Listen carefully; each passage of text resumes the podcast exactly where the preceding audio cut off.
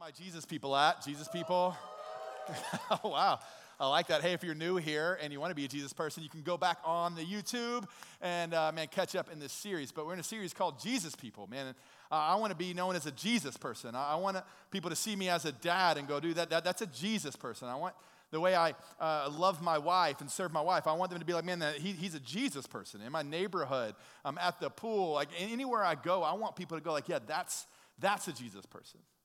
And that's the context of our series of us, you, and I, our church, man, we want to be Jesus people. We want when people see us, they go, man, there's something different. There's something odd. There's something going on in their marriage, in their life, in their singleness that's attracting me to them.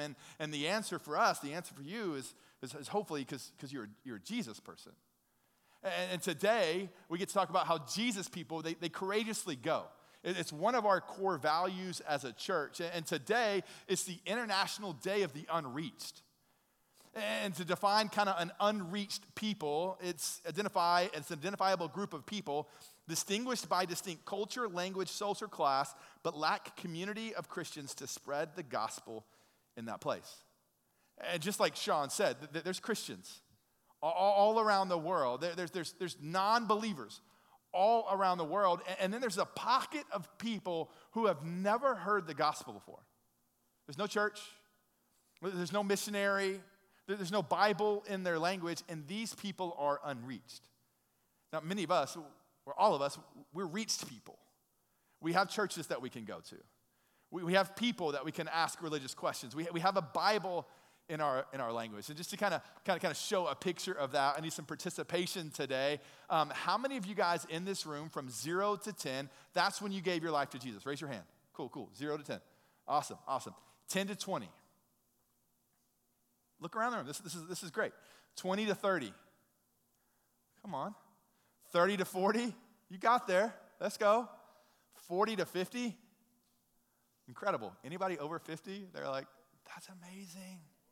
That's amazing. Like, these are reached people. These are followers of Jesus. Anybody trust me enough, trust this space enough to go like, hey, I'm not a believer yet. Like, I'm here seeking. I'm here searching. Like, I'm looking around. And maybe that's you online. But the reality of the story that I'm going to unravel today is whether you're reached, whether you follow Jesus, whether you've given your life to Jesus, or maybe you're still just trying to check these things out. Every single one of us are a part of this story.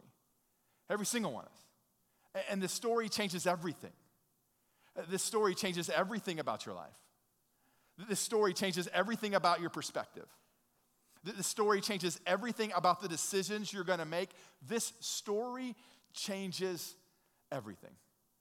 If you have your phone, you can take it out. You can take notes on your phone. You can take pictures of the screen. And I'm actually going to send you to Amazon right now and to maybe purchase a book to kind of help with my story. But Nik Ripken wrote a book called The Insanity of God. There's a picture on the screen. You can go to Amazon and buy it. If you have no idea about unreached people and what God's doing in other countries and other Christians in other places, you can go and you can purchase that online. Some of my high school guys, you've read this book, right? Come on, y'all are on it.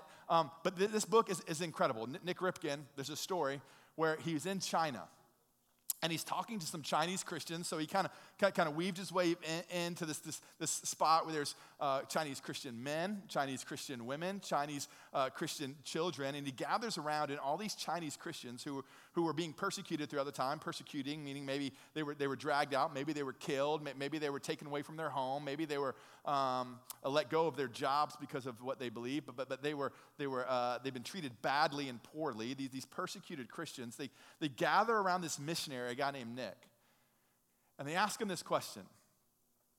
They say, hey, does any other country know about Jesus, or is it just our country? Do other countries around the world, do they know about Jesus, or is it just our people? And Nick, being just astonished, he's like, no, there's actually millions of Christians. There's millions of believers. And even back in my country, in America, there are thousands, if not millions of Christians praying for you, Christians in China. And they were blown away. They're looking around at each other going like, is this so? Is there actually people praying for us? And they were filled with hope. They were filled with love and knowing that the local church has gathered all around them. And then one guy raised his hand, and he goes, well, are there other Christians being persecuted? Is it just us, or are there other Christians being persecuted? And Nick begins to tell two stories of Christian groups in Islam countries that have been murdered and persecuted for their faith. And the book that says that the Chinese Christians, they just become silent. Their hearts full of despair, that they didn't even know what to do. And so Nick just kind of shut the meeting down, and overwhelmed, he just went to bed. Church, I got a question just right off the top. When is the last time you thought about believers or non-believers in other countries? When is the last time you had conversation around the dinner table, the family text thread, acknowledging that there's people in other areas of the world that have no idea who Jesus is? There are hundreds of thousands of people that die every day not knowing who Jesus is, never hearing about the name of Jesus. There are 10 to 20 persecuted Christians that die every day. By the time we go to bed tonight, 20 Christians would have died for their faith, for standing up in maybe a house and proclaiming the Bible. When is the last time you and I had a conversation about that? And some of you in this room, you're like, Ryan, I brought a friend. Like, tell a joke. Do something funny. Like, this is heavy. And it is, man. As I've been preparing this week, I've just been burdened. I'm not mad. I'm not angry. But, like, part of me, I'm looking back at my life and go, like, man, am I doing it? Like, I care about my family. I care about teaching my kids how to ride a bike. I care about my marriage and my job and my bills. But, like, when is the last time I've considered those persecuted Christians around me? And this message woke me up today. And my hope and my prayer is that you wake up today. That maybe you're just unaware. Maybe you've pushed it aside. But maybe God will speak something different into our lives. If you have your Bible, let's jump into Matthew 28. Jesus is on the scene. He had died for us. He rose from the grave.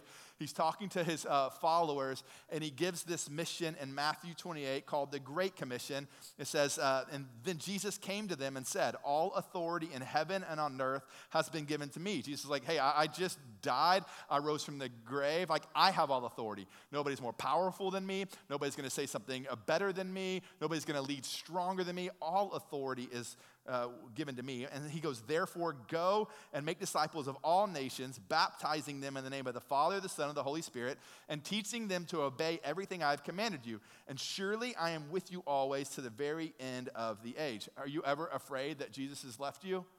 Are you ever scared that Jesus won't be beside you? Like this promise says God himself, Jesus himself will always be beside you. But our mission is to go. If you have a highlighter, if you want to highlight the YouVersion app, if you like to take notes, I want you to write down these three words: go all nations. This is clear. This is a command. This isn't just like an invite. This is Jesus telling us to go. So we are called to courageously go. The legacy of Christianity hinges on this verse. But the story of this pursuit of people started thousands of years before Jesus spoke it. I'm going to spend the next 10 or 12 minutes walking you through the history of God being for the nations. I'm going to spend 10 minutes or so kind of giving you these, maybe some tangible next steps so we're just not caught, convicted, and not knowing what to do. And then I'll end our time together. It starts in Genesis chapter 1 and 2. Most of you guys know the story that God created Adam and Eve, and everything was great. There was food without gluttony. There was relationship without discord. There was sex without lust. Like, everything was perfect in the garden, and Adam and Eve chose to sin. And because of the sin, it separated us from God, and Adam and Eve were banished from the garden. And they populated the earth. Murder happened instantly after their sin entered into the world. Years passed, and the world got bad, like really bad. Like people were doing horrible things, and God instructed Noah, remember the story, to kind of build a huge boat and gather him and his family in, and he saved Noah and his family. Any parents in the room that read Noah's Ark, the story of Noah, to your kids before they go to bed? Yeah, do you tell them the full story? Like, hey, there's this God, and he saved these people, but then everybody else died. Good night, sweet dreams. Like, I mean, it was just this wild scene. And then Noah and his family steps back into the world, and there's just one language. There's just one nation. There's just one family. There's just one people group. And these people, they start building a tower called the Tower of Babel in Genesis chapter 11, where they're trying to build a building to go reach God because they wanted to manipulate God and control God, and they wanted to do it all on their own. You've heard the story. And God in heaven is like, really, people? Like, what are we doing here? And God strikes the people in mass confusion, and people had different languages, and people began to look different, and people like spread all across the world. And this is the moment, like when God created Adam and Eve, like the intent was one people, one language, one nation, but it was our sin. It was our pride. It was our control that got us to a point of different languages. And at this moment, the whole world is interrupted. But in Genesis chapter 12, just a chapter after the tower, the Lord speaks to Abram, eventually Abraham, and he tells Abram, go from your country and your kindred and your father's house to the land that I will show you, and I will make you a great nation, and I will bless you and make your name great so that you will be a blessing. I will bless those who bless you, and who dishonors you I will curse. And in you all the families, you can underline that, all the families of the earth shall be blessed. There was this mission from God. God just didn't disrupt the people and said, hey guys, go figure it out. He disrupted the people. Then he came down to one dude and said, here's your mission. Because of you and because of your going, you are going to bring in all the nations. In Genesis chapter 26, verse 4, he passes the promise down to Isaac, Abraham's son. It says, I will multiply your offspring as the stars of heaven and will give to your offspring all these lands. And in your offspring, all the nations of the earth shall be blessed. Now this word nations is ethnos. This isn't back in Abraham's time. There weren't these lines that divided all nations like there are today. These nations are different ethnicities, different people groups, different languages, different tribes. This isn't just like, cool, God has to go into every nation, cool, check mark, done. It's every people group, every ethnic group, every tribe, every language. In Genesis chapter 28, we see it passed down to Jacob. You shall spread abroad to the west and to the east and to the north and to the south, and you and your offspring shall all the families of the earth be blessed. Behold, I am with you, and I will keep you wherever you go, and will bring you back to this land, for I will not leave you until I have done what I had promised with you. One of the main reasons I began to follow Jesus was this concept, this belief, this promise that God will never leave me. He's never going to leave me. I'm not going to out-sin God and like him leave me. It's not like he's going to punish me, but God's never going to leave me. And one of the biggest barriers that maybe you and I would place in our lives sometimes when we consider going to our neighbor, going to send a text, going overseas, going with our family, one of the biggest barriers is like, I'm going alone. I don't know what to say. But from the beginning, Jesus, God, he's going, hey, look, I'm going to be with you forever. In Genesis chapter 37, Joseph goes to Egypt, and he ends up saving Egypt and saving the Israelites. The Jews just start growing exponentially. In Exodus 3, we see that God uses Moses to fulfill the covenant that he gave Abraham. In Deuteronomy 4, the Ten Commandments, aren't you glad we don't live by those rules anymore? But the reason that God gave Moses the Ten Commandments wasn't just to have a set of rules, but he wanted to set apart God's people. For who? For the nations. The Ten Commandments, they weren't just a bunch of rules you had to follow, but God was setting up our response in our life for the nations. The book of Psalms is full of pleas to the nations. In Amos chapter 9, verse 12, God told the nation of Israel that God loved all nations, not just them. This was a shocker. This would be like sitting your family down, like me sitting my three kids down, Riley, Bradley, and Carly, 7, 4, and 3, and go, hey, Daddy loves you. But Daddy also loves the Smith family, the Jackson family, the Brown family. Like, he loves all families. And they're going like, what? The Jews are like, are you kidding me? It's just, what? You love everyone? It's not just us. God said, man, I love all the nations. And then we see all throughout the scriptures of the Old Testament, there's over 500 mentions of nations throughout the Bible. God's going, man, I love the nations. I'm for the nations. I'm praying for the nations. I'm sending you to the nations. I want all nations to be a part. I want all people to be a part. There's nobody I'm going to exclude. There's nobody I'm going to ignore. Like, you and my people, you need to go so all nations can gather together. In the New Testament, we see Jesus. He walks onto the scene in Mark chapter 11. You remember the scene where Jesus like throws over tables and he makes a whip and he goes all wild on the scene. But we see this in Mark 11, 17. Jesus goes, "Is it not written, my house shall be called a house of prayer?" Most of us stop there. For who? For all the nations. For everyone. For your neighbor. For the people who don't look like you. The people you resent. The people you are frustrated with, for all nations. In Matthew 24, 14, it says, "And this gospel of the kingdom will be proclaimed throughout the whole world as a testimony to all nations, and then the end will come." Any of you guys ever have conversations about the end of time? I remember my dad and I would have conversations when I was younger, and I'm like, "Dad, when is Jesus coming back?" As believers, we believe that Jesus, he came, he died, he rose again, but Jesus is going to come back and rescue all believers. It's called the rapture. It's called the second coming. And my dad and I would talk about this, and my dad's like, "Surely, Ryan, in your age, by the time you die, Jesus is coming back because the world's getting bad. I mean, the world is evil. We see it, right? I mean, I'm scared to death of my kids, 7, 4, and 3, raising up in this world. Like, I'm praying Jesus comes back." I was having a conversation with my 7-year-old daughter, Riley, about my sermon this week. I don't know if that's good or bad, but we were talking about it. And she goes, "What, Dad? Jesus is coming back?" And I'm like, "Well, yes, he is." And she goes, "Well, is he going to come back before I get married?" And I'm like, "Woman, like what? Go to your room. Like, go, what? What are you doing? Like, I hope so. Like, I'm praying for that. Like, you're 7. Like, but we're talking about Jesus coming back. And the scripture says this: Jesus isn't coming back until he's proclaimed to all the nations. And to be honest, life here is awesome. You guys are amazing. Ashley, I love being your husband, but I want to be in heaven. Like, I want to be there with my Savior. I want to be there with no more hurt, no more death, no more shame, no more anxiety. I want to be there. And Jesus says, "Hey, I'm not coming back until all the nations here." So every tribe, every tongue. I think if you've been a Christian for a while, maybe you've had conversations about Jesus coming back. And maybe you had more conversations about the second coming of Jesus, not knowing that a third of our world doesn't even know about the first coming of Jesus.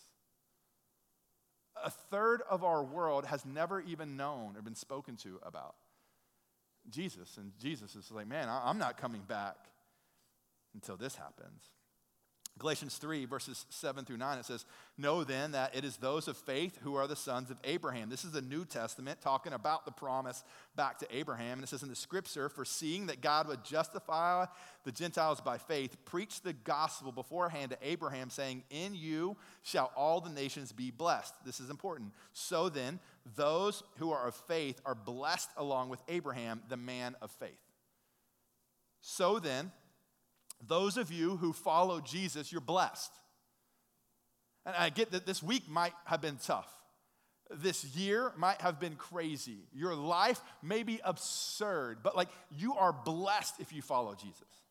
I'm not telling you this. I'm not trying to inspire you to believe it. This is the word of God going, because of Abraham and his obedience, and because of you now following Jesus, you are entered into the blessing of these families. And so Galatians tells us, it places you and I, whether you're a believer or follower of Jesus or don't know yet, like, you and I are placed in the middle of this story.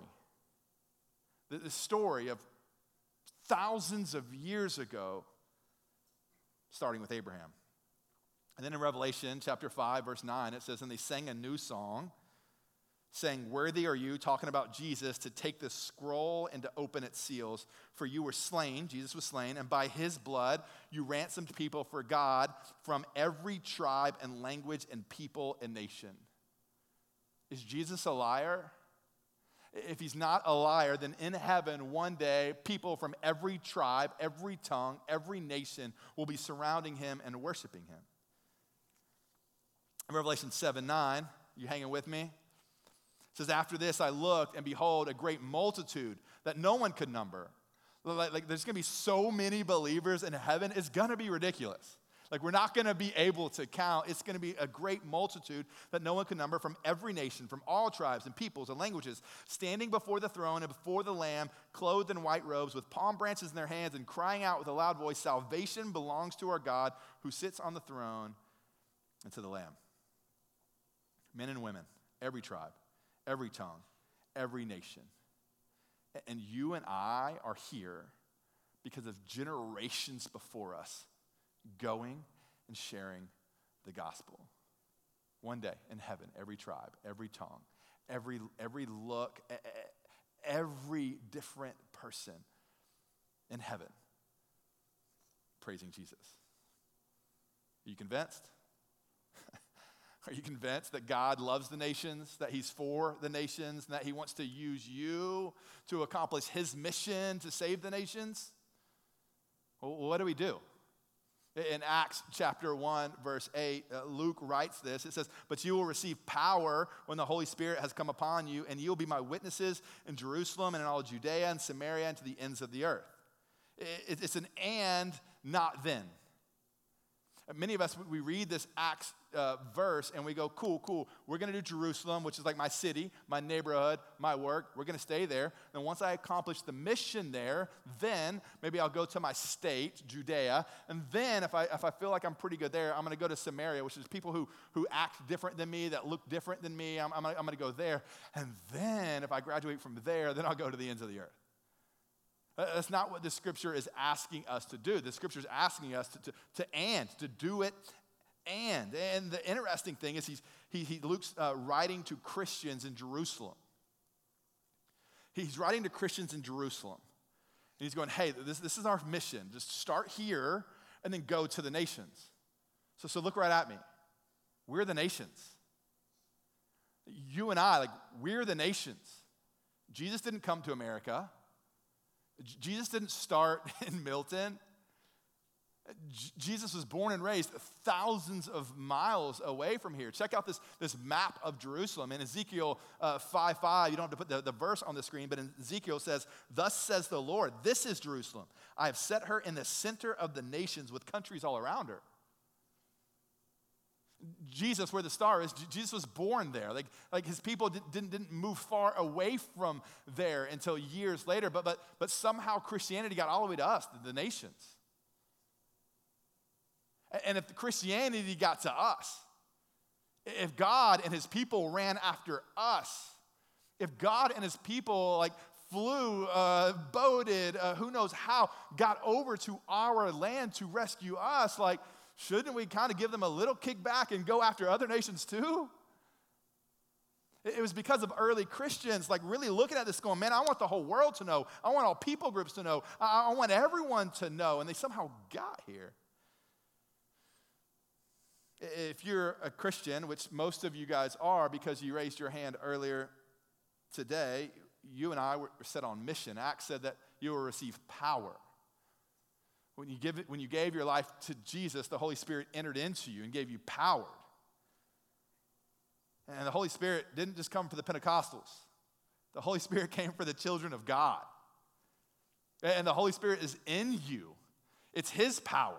It's his words. It's your obedience. But then God and the Holy Spirit does all the rest. It says in Jerusalem.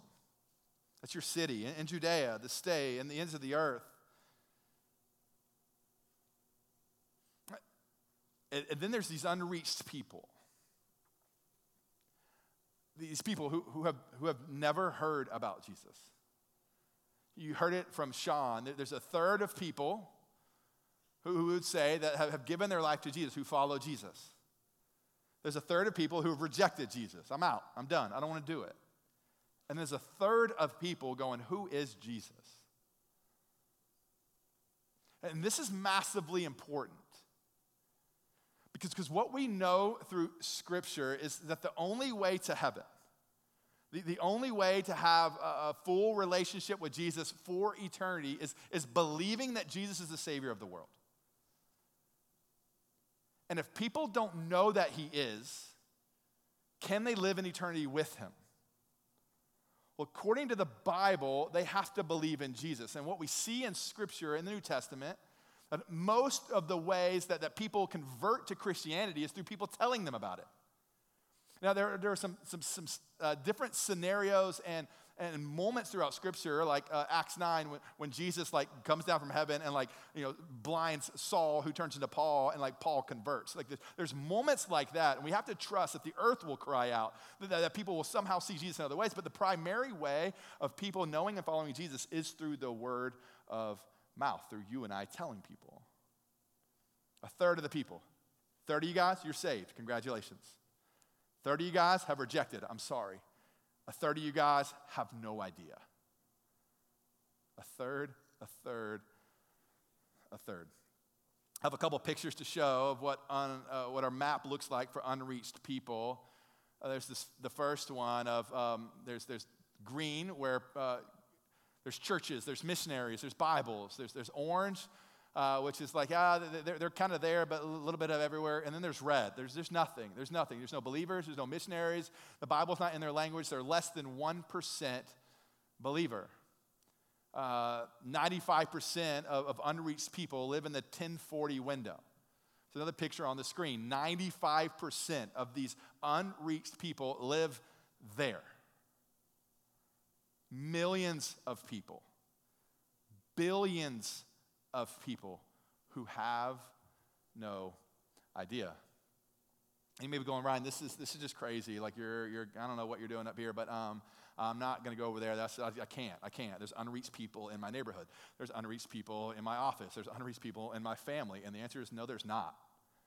They have you. They have you. We're not talking about people who are just kind of what they have you.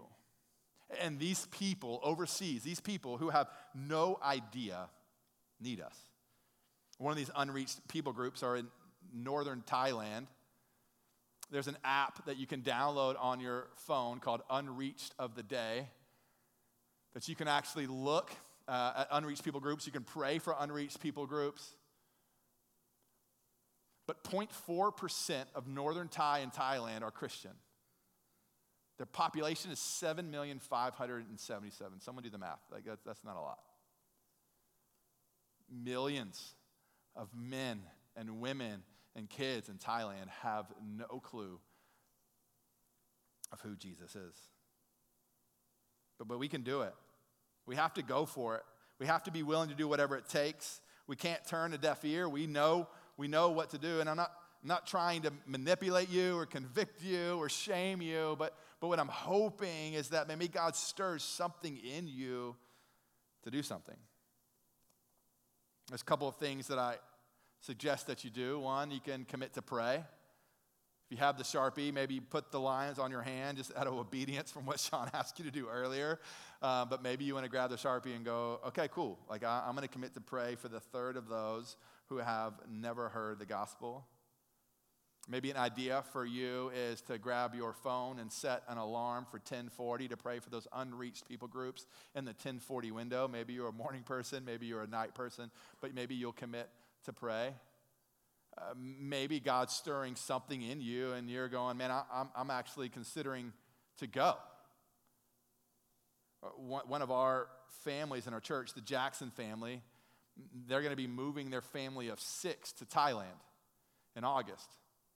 And this is an extraordinary family of ordinary people who have kids. You're going to see them in a second, but who are uprooting their lives and moving to Thailand to reach unreached people.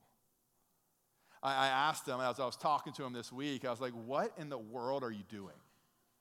This isn't the retirement plan. This isn't a vacation, but this is an all-out conviction. Why would you move your wife and your 4 kids to a place of persecuted Christians in a place that you've never been before? And so he wrote me a letter. They wrote me a letter, and I want to read a piece of it to you. They write this. They said, in 2018, we were invited to participate in a class called Perspectives on the World Christian Movement, a 15-lesson course that addresses the biblical, historical, cultural, and strategic dimensions of God's global purpose. Shortly after the completion of the course, we started praying as a family about spending a year overseas. Real quick, what are you praying as a family? Like, what was your family praying for? He said specifically in a place that had little or no access to the gospel, through relationships and previous support with church planning initiatives, we decided to network with some ministry leaders to help us move to a city in East Asia. Our plan was to spend the 2020-21 school year there serving, learning from organizations in the field, and coming alongside them as they tried to reach unreached people groups near the area. And then COVID. After continued prayer and networking, we decided to start looking at another country. And in 2021, we decided to pursue going to Chiang Mai, Thailand, and Lord willing, we'll be moving there in early August 2022 for a year with the same goal, to learn, serve, and come alongside leaders who are reaching people who have never heard the gospel. Their family writes this: please pray for us. Pray for our safety of our family during our time there, discernment as we learn, and opportunities for us to humbly serve. Pray for protection and boldness over the ministry leaders, and pray for the people in hard-to-reach places near there who have never heard the name of Jesus. We once heard someone say, instead of asking God, what is your will for my life? Perhaps a better way to ask that question is, God, what is your will in the world, and how can I align my life with that? We know that through God's word, that his will is for his lost children to be found. Our prayer is that you will ask that same question individually, as a family, as a body of believers, reaching the lost and making disciples in Alpharetta, Georgia, and all over the United States, and all over the world. Thank you. Hey, Chad, Carlin, McKenna, Caleb, Daniel, and Addie, will you guys come up here on stage? We're going to have some of our staff join you as well, and we're just going to have this moment of prayer for them. I mean, this is crazy. You guys are nuts. But you're obeying the call that God has given you. You're obeying going from here over there, and nobody told them to do it. They just responded to God. So I'm proud of you guys. I know and believe that every single one of you on stage, from the youngest one to the oldest one, that you guys were going to have an impact, and people are going to turn and follow Jesus because of the way you live, because how you love your siblings, how you love your wife, and how you support your husband. Like lives are going to be changed because of you guys. And so I want to pray over them. And as we pray, we do this in staff all the time, we'll lay hands on them. I'm going to pray out loud. The staff's going to pray out loud. If you are able and willing to pray out loud in your seats, we would love and covet all the prayers. Can we pray for you guys? Jesus, I thank you. I thank you for this family. I thank you for their obedience. And I pray, Jesus, right now, you keep them safe. I pray, Jesus, that you light the path so bright in front of them, they know where to walk, where to stand, where to go. I pray, Jesus, that every single one, every person in this family will be able to engage in relationships at school, in the market, with their neighbors. And I pray, Jesus, that people see that they're Jesus people. I pray that this isn't just a time away, but a time to pursue those who are lost and far from you. I pray you'll give them confidence. I pray you'll give them the relationships needed. And I pray, Jesus, for the stories that we're going to hear and be a part of because of this family's obedience. I love you and praise you in Jesus' name. Everybody said, amen. Hey, I love you guys. Can't wait to hear the stories of what God's going to do in and through you. Yeah, y'all give it up for the Jackson family.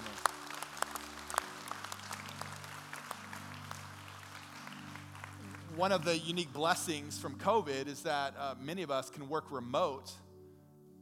And so a challenge for you is maybe a prayer for you and your family is that maybe you pray throughout this next year of maybe next summer. Dads, moms, you start having conversations with your organization about working remote for the summer and moving overseas somewhere to help engage with the unreached. You can go. You can go to Belgium. We have a partnership in Belgium that we're going to take trips to this year. Less than 1% of Belgians are Christian. So that's why we're going, and they have cheap beer. So you can sign up for that one. We have our Compassion Church in Chinandega in Nicaragua. We have Envision Atlanta in Clarkston, just 45 minutes from here. That all nations, all people groups, all tribes, that we can go and be a part of. You remember the Chinese Christians and the Insanity of God? As Nik Ripken fell asleep that night, he woke up in the next morning with these Chinese Christians wailing, screaming, He was a little nervous and scared, going, is this going to be the moment where maybe they're persecuted or they're pulled from their homes? And he turned to his translator and he goes, what's going on? And the translator goes, Nick, you just got to be quiet. And he opens his doors, and as he walked out, he sees hundreds of Chinese Christians praying, pulling their hair, sobbing. And Nick goes, what is happening? What are you doing? And the translator goes, just be quiet. And as Nick walked through the Chinese people, he heard of the two Islamic countries that Nick had mentioned the night before, the persecuted Christians living there. And the translator looked at him and goes, hey, these Christians, these Chinese men and women have committed to wake up an hour early to whenever it takes to pray for those persecuted Christians in other countries. Hey, church, I don't want to tell you what to do, but I would love for you to respond to what God's asking you, what God's calling you to do. Let's pray. Jesus, I thank you so much for this place. I thank you so much for these people. I pray, Jesus, for those who maybe they feel like they're unreached in this room. And I pray, Jesus, if they want to follow you today, that they make an obedient plea to you of saying something like this: hey, Jesus, I want to follow you. I want you to rule my life. I want you to be beside me forever. I believe you're the Messiah. I believe you're the Savior. I want to follow you all of my days. And if you prayed that prayer, if you spoke that to God today, what we say is that you've entered into salvation, into relationship with Jesus. And just to mark that moment, if you did that for the first time today, we want you to raise your hand on the count of three. Ready? 1, 2, 3. Jesus, thank you for this people. Thank you for your word. Thank you for your pursuit of me, for us. And I pray, Jesus, we will be obedient to whatever you're calling us to do. In Jesus' name, everybody said